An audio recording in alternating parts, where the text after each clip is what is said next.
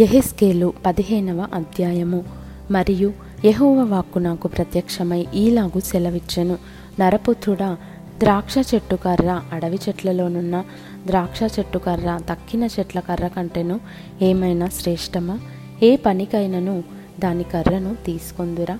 ఏ యొక్క ఉపకరణము తగిలించుటకై ఎవరైనా దాని కర్రతో మేకునైనను చేయుదురా?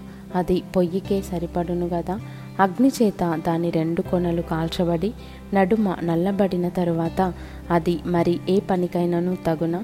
కాలక ముందు అది ఏ పనికిని తగకపోయేనే? అగ్ని దాని అందు రాజి దాన్ని కాల్చిన తరువాత అది పనికి వచ్చున? కావున ప్రభువైన యెహోవా ఈలాగు సెలవిచ్చుచున్నాడు. నేను అగ్నికి అప్పగించిన ద్రాక్ష చెట్టు అడవి చెట్లలో ఏలాంటిదో? ఎరుషలేము కాపురస్తులను అలాంటి వారే గనుక నేను వారిని అప్పగింపబోవుచున్నాను. నేను వారి మీద కఠిన దృష్టి నిలుపుదును.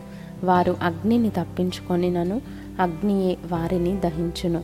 వారి ఎడల నేను కఠిన దృష్టి గలవాడనై ఉండగా నేనే యహోవానని మీరు తెలుసుకొందురు. వారు నా విషయమై విశ్వాసఘాతకులైరి గనుక నేను దేశమును పాడు చేసేదను ఇదే ప్రభువగు యహోవా వాక్కు.